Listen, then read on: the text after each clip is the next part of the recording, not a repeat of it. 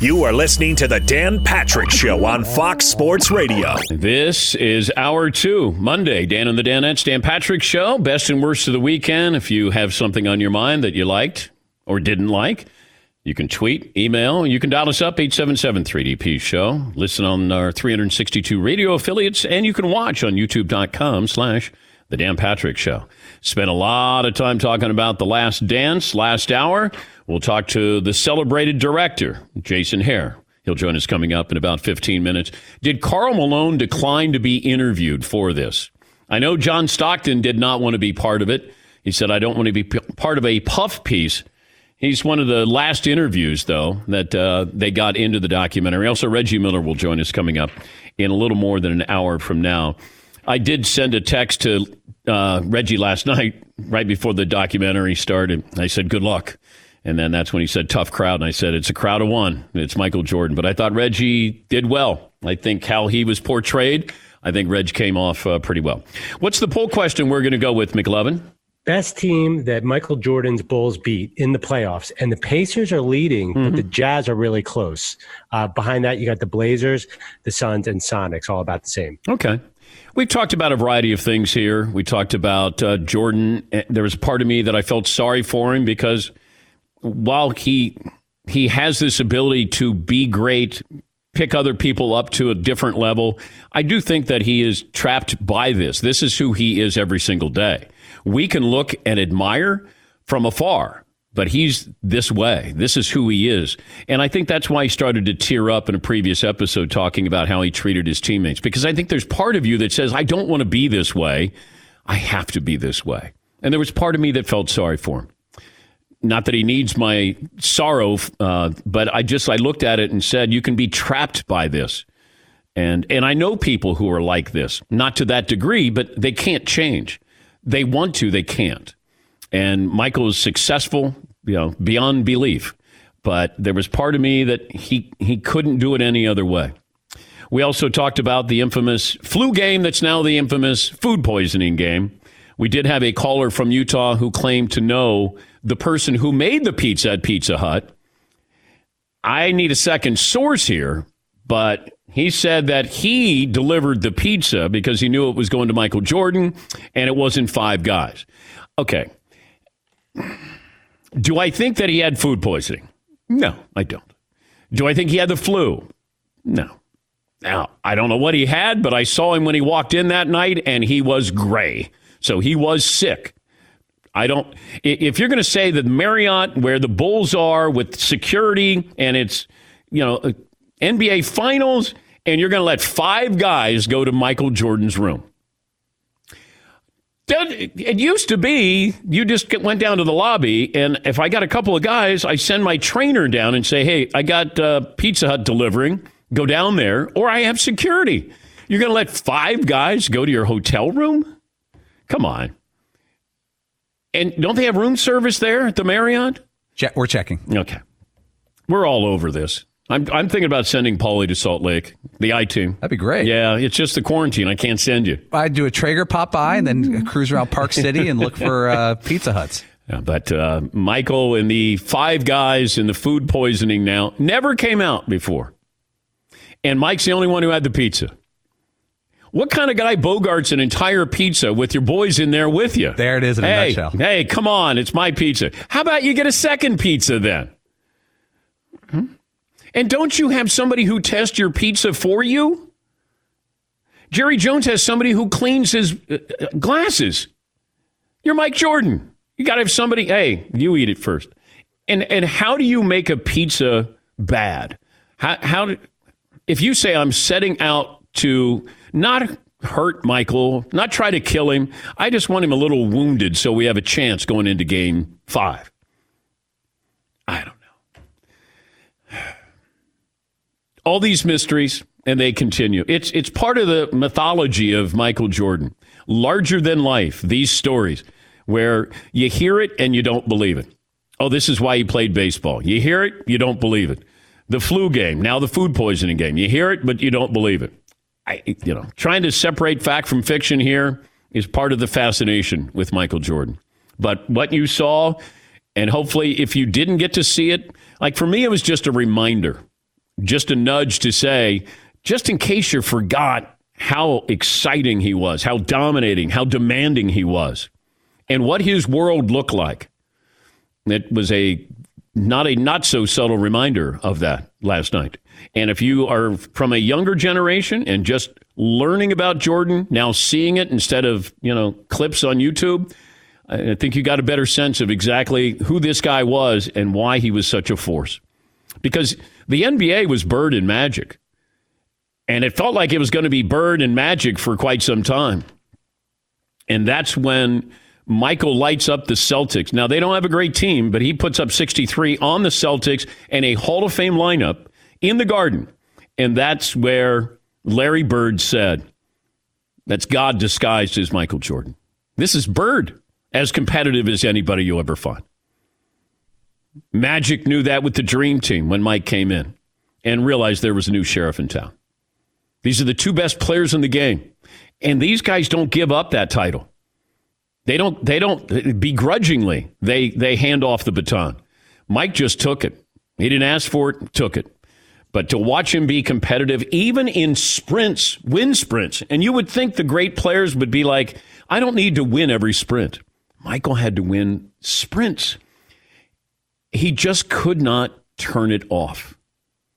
And I don't know what he's like now because you don't have this outlet. He has golf and he has poker or whatever kind of gambling. You know, his basketball team, but he can't play. He can't, you're so close, but you can't affect the outcome. And I was also curious. I, I, I, feel bad for Barkley because, you know, Charles was really good friends with Michael. And, you know, he had some critical comments about Michael as an owner. And, you know, Michael has shut him out. That's it. That relationship is over. And I was wondering, you know, do free agents want to play for a team that's owned by Michael Jordan? You would think they would. They've been an average team. They almost they signed Gordon Hayward to an offer, but um, the Jazz matched that. That's the big name free agent in ten years as majority owner. Uh, so he hasn't attracted anybody there, and they're an average team. Now he might be successful making money as an owner, but his teams aren't aren't good. They're not reflective of Jordan the player. Yeah, Paul. I wondered this morning if Jordan, Michael Jordan, and his people are sitting there today thinking to themselves, mission accomplished. Whatever yes. his plan was for this documentary, the reminder, the backstory, whatever maybe, is it full thumbs up or mission accomplished? Or is there anything over the past six weeks where Michael Jordan and his people are like, oh boy, that's that's not what we wanted. No, I think it is mission accomplished because I thought it was a brilliant marketing plan by them. And that plan was hey, LeBron just won his title, his third title, and people are starting to say he's getting up there in the conversation with Michael. And for Michael on that day, and it wasn't a coincidence, where he agreed to do this documentary, I thought it was mission accomplished. I thought he did a wonderful job in saying, you know what? Let's just put it out there. In case there was any doubt, we're going to remove all of that doubt. Now, I'll deal with some of the slings and arrows here. Hey, people are going to hear the whole story about me playing baseball, uh, my father being murdered, uh, the flu game that now became the po- uh, food poisoning game, how I treated my teammates, but I wanted to win. Hey, I'm going to give some grief to some people that I still don't like, like the Pistons and Isiah Thomas. I'm going to come out pretty pretty well here, and I think he did. I mean, I don't know if anybody changed their opinion in a negative way after watching Michael Jordan in this documentary? I don't think so. Uh, this is how dominating Bird, Magic, and Michael Jordan were in a nine year period 84 to 92. Those were the only three guys to win the MVP. They won three apiece in those nine years. Those three. And Michael was separating from Bird and Magic. And you could see it. What I forgot about were the, the explosive plays by Michael. Like there was a, a violence to the way he played. There was grace, and if you slow it down and he's jumping through midair, it looks like ballet. But Michael played with the machete. Like he he was attacking you. Everything was attack, attack, attack. And Kobe was that way too. You know, Kobe had that just I'm coming at you. Not around you, I'm coming at you. And that that was a reminder for me. I'd forgotten all about that with Jordan and just the number of explosive plays. Uh, but it was fun. We'll talk to Jason Hehir, the uh, director He'll join us coming up. Tom in Florida joins us. Tom, what's on your mind today? Hey Dan, um, so I'm listening to you guys talk about the, you know, kind of speculate on what this whole flu game was with with MJ, and so I've been sitting on this story for about ten years or so. Uh, I have a very credible source close to Jordan um, that I was very fortunate to actually meet and be friends with, and he told me and my friends a few, I mean, like ten years ago, that MJ was actually in Vegas the night before that it wasn't the flu, it wasn't food poisoning, that he went to Vegas the night before, things got a little sideways, and that's the story. I don't know any details. I don't have any way to prove it, but it's kind of fun speculation. And um, my friends and I couldn't believe when he told us the story because we all thought Celebrity that you know. journalist Flo Anthony, who claims to have spoken to a source with knowledge from someone close to Woods, says Tiger is struggling. Well, thank you, Tom. Thank you. I appreciate that. I, am guessing anybody who's close to Jordan would never say anything about Michael Jordan because if you do, then you're no longer close to Michael Jordan. Yes, McLovin. I'm picturing like the plot of the movie The Hangover, except with Jordan and Zach Galifianakis running around. Yeah. Uh, we have a problem here. Yeah, where's has anybody seen Michael? Oh, he's up. Uh, he's on. He's in a, on a mattress at the top of this uh, hotel. Yes, Eden. Man, but if you're somebody who likes to gamble and you've got uh, private a uh, private plane at your fingertips, it's only an hour fifteen flight. Mm. Man, yeah, but you're not going to look like that from gambling. No, right, right, right. That, that, sure. I mean, Michael looked. He did look like death when he walked into the arena that night in Salt Lake City. And I just remember because our offices at ESPN as he walks by, he had to walk by to go to the locker room. And you could always hear the Chicago reporters, the crowd coming up. And I looked out, and Michael is about 10 feet away from me. And he was gray. We knew he was sick. He was gray. Like he looked like he was on his deathbed. He, he was really, really sickly looking. I don't know how he got that way, but he was sick. There was something that was going on there. Yeah, Paul. I bet if you asked Michael Jordan if he could have a do over and have a good, clean pizza or have the flu game, he would stay with the flu game. he would like the, all the, because that, he's been dining out on that game, no pun intended, for years. I mean, on national TV and against the biggest stage. But would you rather have the flu or food poisoning? Does it, because then it sounds like somebody in Salt Lake made a pizza to try to hurt, injure. Did, did they, I'm, I'm guessing the media had to go, what, well, they're just finding this out, though, right? Now, I don't know if this is a rumor there, but I, I'm I'm wondering that if you're if I'm working in local media and newspaper there in Salt Lake City, I'm I'm asking a whole lot of questions here. I I just be like, okay, wait a minute, who? So this is a Pizza Hut that's closed down and we had a guy who knows the guy who made the pizza, and that five guys security is not letting five guys go to your hotel room. They're not. Not. Deliveries are usually made in the lobby. Why would Michael allow that? And why would Michael's handlers, security people allow people to come up, even one person to come up? You go down into the lobby to get that. See, I don't. That doesn't. That doesn't jive. Yes, he. But the unfortunately, our caller story is already debunked, right? Which one? He, the uh, guy who said he knew the delivery person. Yeah. Right. So his story is out now because if he's like the the Pizza Hut that made the pizza was two blocks from the Delta Center, and his hotel was forty minutes away in Park City. Well, if it, if it was Park City, he's saying he was at the Marriott. That that that's where the team stayed. Now, I don't, I don't, once again, we're never going to get the answer to it.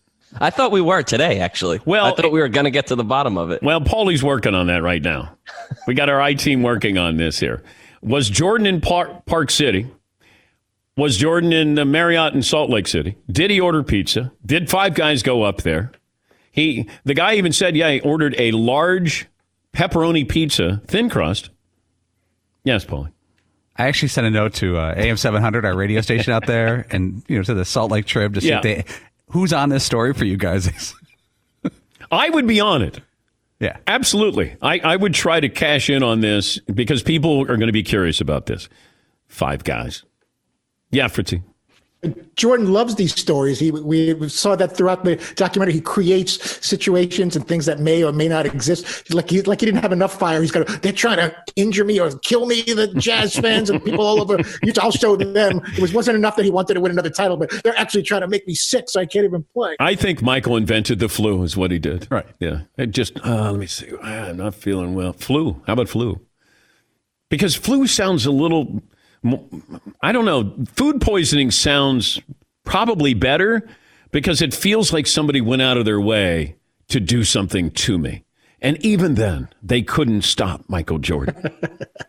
yeah, they, they, they poisoned my food, not trying to kill me, just trying to slow me down. Deep dive, deep dish. Next. A couple of phone calls here. Uh, Mike in Indiana. Mike, how are you? Hi. Hey, I'm great, Dan. Uh, you guys are doing a great job. I'm five six, a buck sixty five.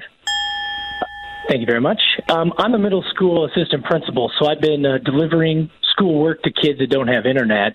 And one of the things you brought up was that is this documentary made to influence the younger generations? Well, here's a quick story. I go and deliver a packet of paper to a kid who's on the basketball team. He's 12 years old and uh, kind of knock on the door, step back to socially distance, and uh, he kind of walks out on the front stoop, and I go, "How's everything going?" I go, "You missing school?" He's like, "God, man." I'm really missing my travel basketball team. And I was like, oh, I bet. I go, man, those guys are, you guys are pretty good. He goes, yeah, but the big problem is that we got, you know, like two Ron Harpers and a Scottie Pippen, but we don't, we don't have any Dennis Rodman, man. And I, and right then I was like, oh my God, he, he's spot on. This is exactly what it's made for. But I just thought I'd share that quick story with you guys. Keep doing a great job. I really thank you, Mike. It. Yeah, you don't want a Dennis Rodman, and and that's why I, I I just thought the breakup was inevitable. I just don't think they could have held that together, and I don't think that even if you had some of the remaining parts, you would have been better than San Antonio that year. And San Antonio beat the Knicks in the NBA Finals. I don't know who stays with them. You know, Scottie has to go someplace to get paid. You know, Dennis Rodman, for the most part, was done. He, he went to the Lakers. He played 20 more games in his career. He was done. Ron Harper, you know, you had Kukoc, who was an emerging star. And could you keep Phil there? How much was Phil going to cost you? maybe you keep them together, or at least part of it. I don't think you're able to keep Pippen because Scottie really wanted to get paid. Plus, he had, uh, you know, he was hurt that next season. No, we'll never know. Now, when they, uh, McLovin brought this up, you know, were you disappointed they couldn't stay together? I wanted to see Michael with those two years in baseball if he stayed together and they stayed together and what they could have done. And I would love that matchup with the Houston Rockets. Look, the Bulls answered every question when it came. They never went to a seventh game in the NBA Finals, but Rockets would have been a whole lot of fun. That would have been a different kind of opponent for them. All right, we'll take a break. We'll talk to the director of The Last Dance, Jason Hehir. Did Karl Malone decline to be interviewed? And what story does Jason feel like he still has some questions about? We'll get to more phone calls coming up. It's well, it's uh, 20 after the hour. This is the Dan Patrick Show. Thanks for listening to the Dan Patrick Show podcast. Be sure to catch us live every weekday morning, 9 to noon Eastern or 6 to 9 Pacific on Fox Sports Radio. Find your local station for the Dan Patrick Show at foxsportsradio.com or stream us live every day on the iHeartRadio app by searching FSR. Dan Patrick Show brought to you by Mercedes AMG. Be prepared for whatever comes your way. It's the all new GT four door coupe. Life is a race. Visit your local dealership for a test drive today. If you missed any interviews from the Mercedes AMG Man Cave, go to the Dan Patrick Show app. Watch and listen from inside the Mercedes AMG Man Cave, Mercedes AMG. Driving performance. He deserves a victory lap. He is the director of The Last Dance. Jason Hehir joins us on the program. Good morning, Jason. How you feeling? I'm good, man. How are you? I'm good. How does it feel to exhale? Um, kind of surreal because th- this this is the first day that I haven't literally had to worry about something uh, to do with the making of the show in in uh, at least two and a half years, actually well over that. So, um, Yeah, it's it's a lot of mixed emotions. I was telling someone last night that it's it's kind of like how you feel when you graduate, like a high school or a college graduation. You know, for years you say, "I can't wait to get out of this place. I can't wait," and then when that moment happens, and you look around, you see you're not going to see these people again. You're not going to be in a phase of your life like that again. Uh, I get sentimental in those times. This was a, a, significant chapter of my life. I'm 43 and I spent over four years on this thing, or almost four years in this. That's that's about 10 percent of my life that I spent on this story. So it's uh, it's definitely bittersweet. When's the last time you spoke to Jordan? Um, when we interviewed him in December.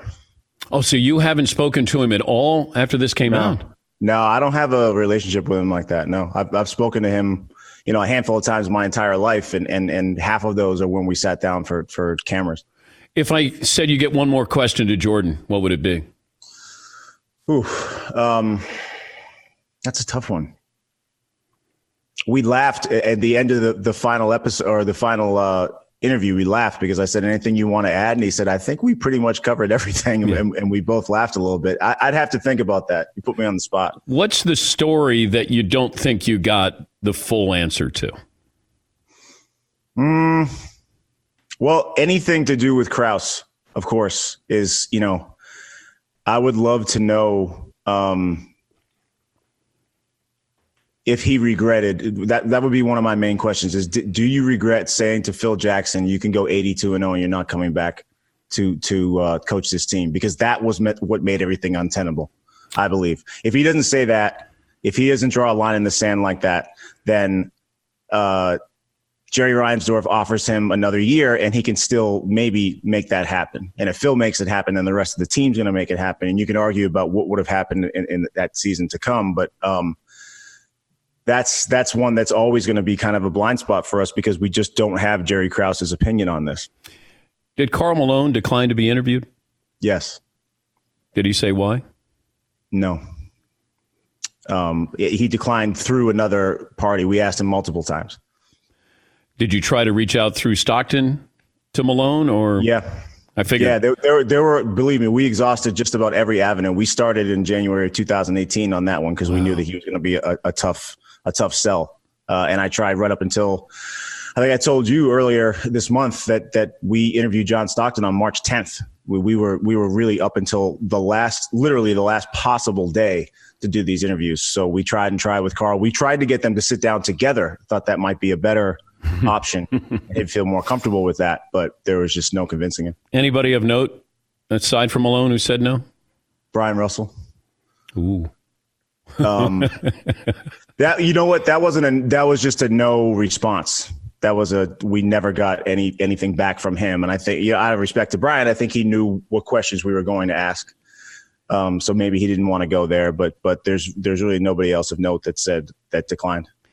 You okay with the pizza story? Now it's food poisoning, not the flu here, Jace. Absolutely. Um, and I can I can shed a little bit of light on that as well. Okay. So a lot of people I saw online last night and people were texting me asking like what kind of guy eats an entire pizza in a room full of grown men who doesn't grab a slice what happened was that they're on the outskirts of Salt Lake. They're not staying in, in, in, Salt Lake proper. They're they're kind of in the suburbs or on the edge of town. And there are limited food options out there. And at the time that George and Gus and, and Tim, uh, actually Gus wasn't there, but Tim Grover and George and all the security guards ordered dinner. Um, room service was working then, and Michael wasn't hungry or he wasn't there, I think. So he came back and he was pissed off because they ate without him. So it gets to be about 10, 11 o'clock and he's hungry. This is the story that he told us. Okay. So they find a place that, that delivers pizza and he says, nobody touched this pizza. This is my pizza. You guys ate without me. So he spat on the pizza so that nobody else could eat it. and that's how we know that nobody else it, that's now did he finish the pizza himself? I don't know, but he did say that he spit on the pizza so that nobody else could eat it. And I think he had been known for doing this. I heard a story sometime or one time about how um, this is public that he was on a commercial shoot and someone gave him homemade brownies and his security guards were in the trailer and he said no one touched these brownies these are mine and he spat on them and he went and did, did the, sh- the shoot so uh, but he did tell us that we, we didn't have time to put it into the story. But a lot of people said, well, why would he eat an entire pizza? That's why. I was told that he stayed in Park City. Mm-hmm. Is that fair? You said they're on the outskirts of Salt Lake. I was told that Michael would stay in Park City and not in Salt Lake City. by himself. Uh, I don't. I- know. I don't know- I don't know the answer to that. Okay, I I don't know if he was- by himself. I, I I don't think he was staying with the team. Well, he was with the team though in in '98. He comes back to the hotel and he's with the team. So I know he stayed with the team in, in Utah in in '98. I'm not Okay. sure about '97, but I know we have cameras there. We're and I think he got the same suite every time he went to Utah. He would he would stay in the suite that had that piano. Well, that's why I didn't know if he was. You said he was on the outskirts, and then somebody said no. They stayed at the Marriott in downtown Salt Lake, which is not very far from the arena. But these are just details here. I'm trying to piece it all together because I want to find out about this pizza thing. And would would security allow five guys, Jason, to deliver a pizza? And the answer is no. Doubtful, but I, I don't know. I don't know who was working the door that night. I, I'm, I'm sure that I'm sure no one called, and I don't. I, don't think Michael called and said, "Hi, this this is uh, living legend Michael Jordan. Could you deliver a large pepperoni to my room?" I think it was the pizza's going up to room 522, and I, it, there, there's a conceivable world in which the guy working the front desk says to the dudes, "Hey, that's Jordan's room that you're, you're going to deliver a pizza to." I, I I can't believe that there were five guys working at a pizza joint on the outskirts of of Salt Lake City at one there, there might be five Pizza pizzeria employees in, in that entire time zone at that point so You worked so hard for four years, and this is what I want to ask you about. yeah yeah. no, i expected it That's that's great. If there's no baseball strike, what happens to Michael Jordan? i think he becomes a, a major leaguer I, I, I think that he i think he makes the white sox that following year um, and i think uh, if he enjoys playing baseball, which I imagine he would have, if he doesn't get an itch too much to come back to, to basketball, that we're not having this conversation because I think that he would he, he could have finished his career as a baseball player. That's my opinion. I've I've been down this road in the last five weeks or so that I say that now all of a sudden it's a headline that Michael Jordan would have played. That's my opinion. That I I think that he was passionate enough about baseball and loved it so much and loved that reset that he got when he went to Birmingham. Um, and I do firmly believe um, for myriad reasons that, that he would have made the major leagues, including the fact that none other than Terry Francona says he needed a thousand more bats uh, to get up there. Did he address this, the baseball strike, and what that meant to his baseball career and his basketball career? I honestly forget. I could look it up right now, but um, I, I do know that that the baseball strike left a sour taste in his mouth. Uh, there's no way he was going to cross that picket line. He was not going to be a scab. He knew that. Um, and I don't think he had any intentions of going back to, to basketball that year. He was firmly committed because he was he had hit I think 268 in the fall league. He hit 202 for Birmingham. Then he went to the fall league and hit 268 or 264. He was improving, and he was really excited for that season. And then what happened happened. So uh, he didn't. He was left really with no choice but to leave baseball and either retire from sports altogether or come back to the Bulls. I mentioned this last hour and it caught some people off guard. I, I said there was part of me that felt sorry for Michael Jordan. And that is, this is who he is every day. We admire it from afar. He, he lives in this world where everything is competition. Back then, everything, I don't know how much he enjoyed it as much as it was a relief when he won. The expectations were so high. I don't know if he could treat his teammates any differently. And I think that's when he said the time he sat down with you and he started to tear up, let's break. He didn't want to think that's just not who he is. He doesn't allow himself to think that way. Um, did you do you understand what I'm saying? That I, I, I felt sorry for him in, in some regards because the people around him back then, Ahmad Rashad and Quinn Buckner, and then the security people that he pays to be around him. I just think he lived in this world that we could never understand, relate to. And you have the great scene where he's on the couch with the cigar and he goes, "Here, this is my life here." Yeah, He was Well, that- trapped a by question- success. That's a question of Uber fame, right? I mean that Yeah. that's that's separate from the torture of being that competitively driven um, that you're kind of held hostage by that insatiable goal to win, win, win. Um, and I think that there's probably people who have similar. Uh, I don't know if you call it a pathology, but but similar mindsets that are that are must be maddening to live within.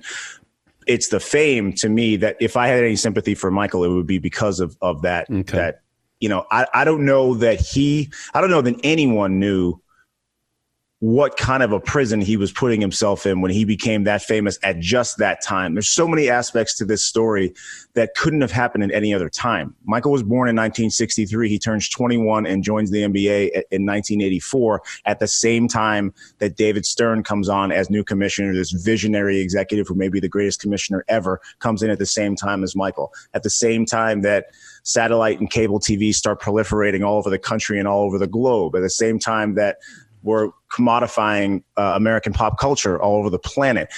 Uh, at the same time that um, black Americans, black entertainers are being welcomed into homes. So all of a sudden it's Eddie Murphy and Bill Cosby and Prince and Michael Jackson. Or, this is something that couldn't have happened 10 years earlier. So many of the, those things happen. In addition to that was the proliferation of uh, electronic tabloid journalism. So you had hard copy and inside edition and these kind of shows. It was kind of like the, the prequel to TMZ culture. And Michael was it, caught up in that maelstrom. And if this had happened 10 years earlier, maybe he's Magic Johnson and he's not, you know, on on gigantic murals uh, halfway around the globe. He's, he's he's just a national star. Every single thing happened for for better or worse. Everything happened exactly at the right time for the story to become what it was, to become what it was. What's the next project? I don't know. I'm getting that question a lot. I don't know. And I, I, I was joking to you a while back that I need just a, a nap and a cold beer, and I still need that. the, the um, uh, last night was a late night just because the, uh, the, the adrenaline, and I heard from a lot of people after the show, and um, zoomed with my family for about an hour afterwards, and and you know that that was a way of of bringing us together because of course uh, you know like all families we we miss the hell out of each other right now. So I, I haven't gotten a chance to really sit back and think about anything else. This is really the first day where I haven't been actively working or worrying about this series because for better or worse now it's done there's nothing i can do about it. it. it's out there now it's out in the world what about the 11th episode we talked about this a couple of weeks ago i would love to have andy thompson who was you know part of the genius behind all of this mm-hmm. let him talk about I, I just think the people behind the scenes in, in gathering all of this knowing that it might not ever air and that you're getting yeah. this stuff you know, and we didn't hear the stories of what they were shooting. They kept it quiet there. I, I, don't know. Outtakes would be great. I would like to know when Michael said break, what was Jordan like after he became emotional talking about the way he is to his teammates? When he got up, what happened next? He um, composed himself really quickly. Um, we had a couple of a couple of his people were there. Um, I can tell you that Ahmad was was was there. Ahmad had come with him because they had golfed earlier in the day, and, and they're of course really close friends. And I remember Ahmad, like Michael was composing himself, and Ahmad from the corner of the room said, "Kill or be killed." And he started laughing. I don't think he realized because he couldn't see Michael. Michael was blocked by lights and cameras and things. So I, I don't think that he could realize that Michael was getting emotional.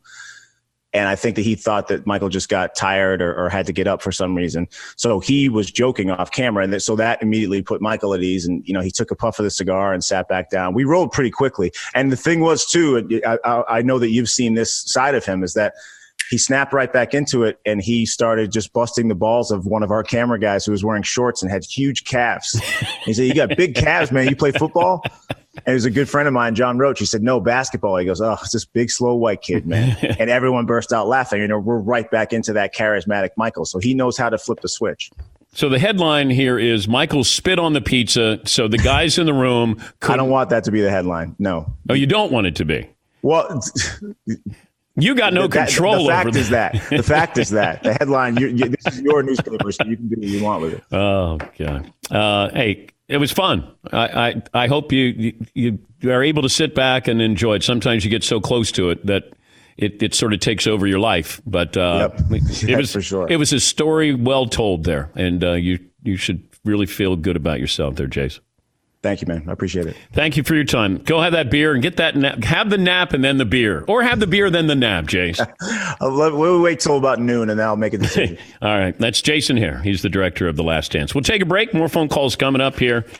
Dan Patrick Show. Thanks for listening to the Dan Patrick Show podcast. Be sure to catch us live every weekday morning, 9 until noon Eastern, 6 to 9 Pacific on Fox Sports Radio.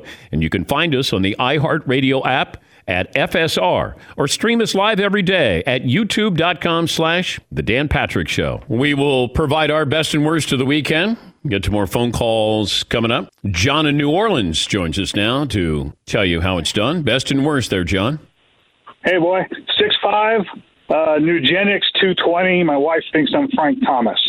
Uh, the the, be- the best of the weekend was watching the pros carry their own bags and uh, do their own course management. I, I like that, and uh, I, I like to see it again in a major tournament or maybe not a major, but a regular tournament. What do you think about that? Yeah, I thought it would be fun. Uh, I mentioned that to Bubba Watson a couple of weeks ago. And Bubba didn't sound too keen on carrying his own bags.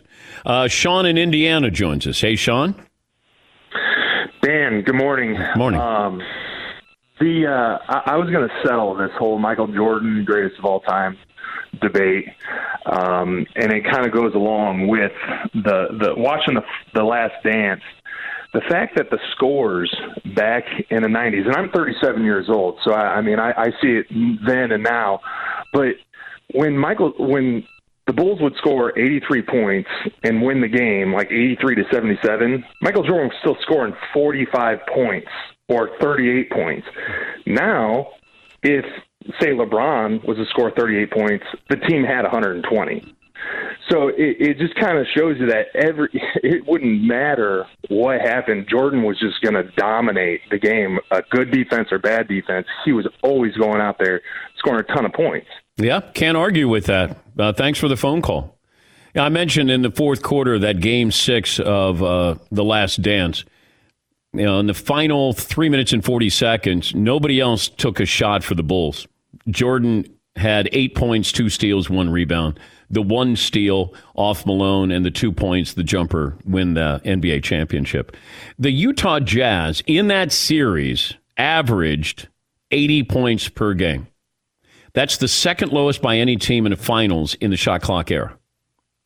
They were the second leading scoring team in the league that year. Utah averaged 101 points during the season that year. That's what's often overlooked with the Bulls. Michael's greatness, Scottie, Kukoc, Rodman, Phil. They played great defense. Great defense. Yeah, Paul. That guy was talking about uh, scoring by a player and a team. A couple years ago, James Harden, I think two years ago, a year and a half ago, James Harden averaged 36 points a game. The Rockets averaged 115 game a game. So 36 for him, 115 for the team. The year Michael Jordan averaged 37 points a game, the Bulls averaged 104 points as a team, hmm. 11 fewer. Yeah, I mentioned that I didn't know if Utah got over uh, 80 points. They didn't get over 90 points in. Uh, I misspoke. They didn't get over 90 points in all six games in that series. And they averaged uh, 101 during the regular season. So, Bulls played great defense. And a lot of times you can look at a team that is great offensively, they have to be really good defensively as well. Uh, and sometimes, like Golden State Warriors, they're a good defensive team.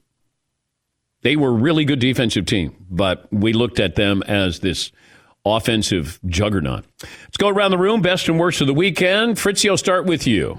My best of the weekend. I had seen both movies before, but enjoyed watching Jaws again late Friday night. And then there's a movie called Good Boys, which I recommend. Cute movie about uh, coming of age kids learning about the uh, birds and the bees. Very funny movie. Worst of the weekend. Passing of CBS Sports broadcaster Phyllis George, part of the NFL Today team with uh, Brent Musburger, Irv Cross, and Jimmy the Greek. So uh, that was uh, sad to hear that. Yeah, and I think and Brent Musburger said this so eloquently over the weekend, and, and Brent was part of the CBS uh, today, their uh, football pregame show, and he said, you know, that Phyllis George mattered. That that sometimes you look and you know that's kind of eye candy or dressing. Phyllis George mattered, and that she was a trailblazer for for women getting into the business, and then she would sit down and do these interviews. You know, she had this famous exchange with Roger Staubach, you know, very Christian man, and Phyllis was talking to uh, Roger Staubach about you know Joe Namath and Joe Namath going out with all these women, and Roger says, you know, I'm just like Joe Namath. I like sex, but I I only, I only have it with one woman, and it was just such a you know, like you never get that response out of Roger Staubach, but but she did, and it, it was just it was funny. Uh, but, you know, yeah, Jimmy the Greek on there with Irv Cross, the former player. Brent was the host. And uh, then you had Phyllis George, who did a lot of the features there. But uh, Phyllis, former Miss America. And she was married to John Y. Brown, who used to own the Kentucky Colonels of the ABA basketball team. McLovin, best and worst of the weekend. Uh, best and worst, just want to remind you that Irv Cross was my dad's gym teacher at Abington High School after he retired from the Eagles. Uh, Little known fact. Uh, my best is that after Chris Simms' interview on Friday, NFL Twitter went nuts about the Russell Wilson trade once again. And everyone's like, why are we making a bigger deal out of this? Uh, and also, people were showing all these clips of John Schneider, the Seahawks GM, salivating over Josh Allen in the pre-draft process. They went, they went full Zapruder film on all this, which is great. Worst is um, it's the anniversary of Magic Johnson scoring 42 in 1980 to beat the Sixers in Game Six of the Finals. Kareem had hurt his ankle, and I guess everyone thought the Sixers were going to win, and Magic ruined it all. Yeah, that's one of those where you watched and you went, "He's playing. He's playing center." Well, he played wherever he wanted to play. Magic was unbelievable that night. Unbelievable. Uh, Seton O'Connor, best and worst of the weekend. I don't know if these are best or worst. They just sort of are. Um, but watching Bundesliga this weekend was great. I uh, really enjoyed having live sports again. But it was weird that, you know, you would see on the sideline that everybody had a mask on and they stayed six feet apart. And then the guys would be on the pitch and they would be playing and slide tackling and, you know, playing a normal game of soccer. But then as soon as somebody scored a goal, nobody was allowed to celebrate with each other. They all had to stay back. You're like, what? Wait a minute, like you were just like wrestling with that guy a second ago, and now all of a sudden you have to like, no, no, no, no, just let's just look at each other and smile, and that's an appropriate celebration. It's kind of bizarre. That was the one thing I found really odd outside of the uh, crowds being gone. Um, and then the other thing is, I just started diving back into, uh, and I've never actually seen them before, so it's really my first time through all the Mission Impossible movies with Tom Cruise. You like them? Um, I don't know if I like them necessarily, but they're really good entertainment for uh, you know, ten year old kid who thinks spies oh, are oh, pretty okay. awesome. Yeah. Um, so he's really into it. But I will say this though: the the stunts that Tom Cruise does in that, because they're famous for him doing his own um, stunts, are pretty remarkable. Yeah, I I watch him. I'm not you know enamored with him. Yeah. I I finished uh, Better Call Saul. I went through four seasons pretty quickly there. Look forward to season five on that. All right, final hour coming up. We'll get to Paulie's best and worst of the weekend. Reggie Miller will stop by, get his thoughts off the last dance. More phone calls as well this Monday. Dan and the Danettes, Dan Patrick Show.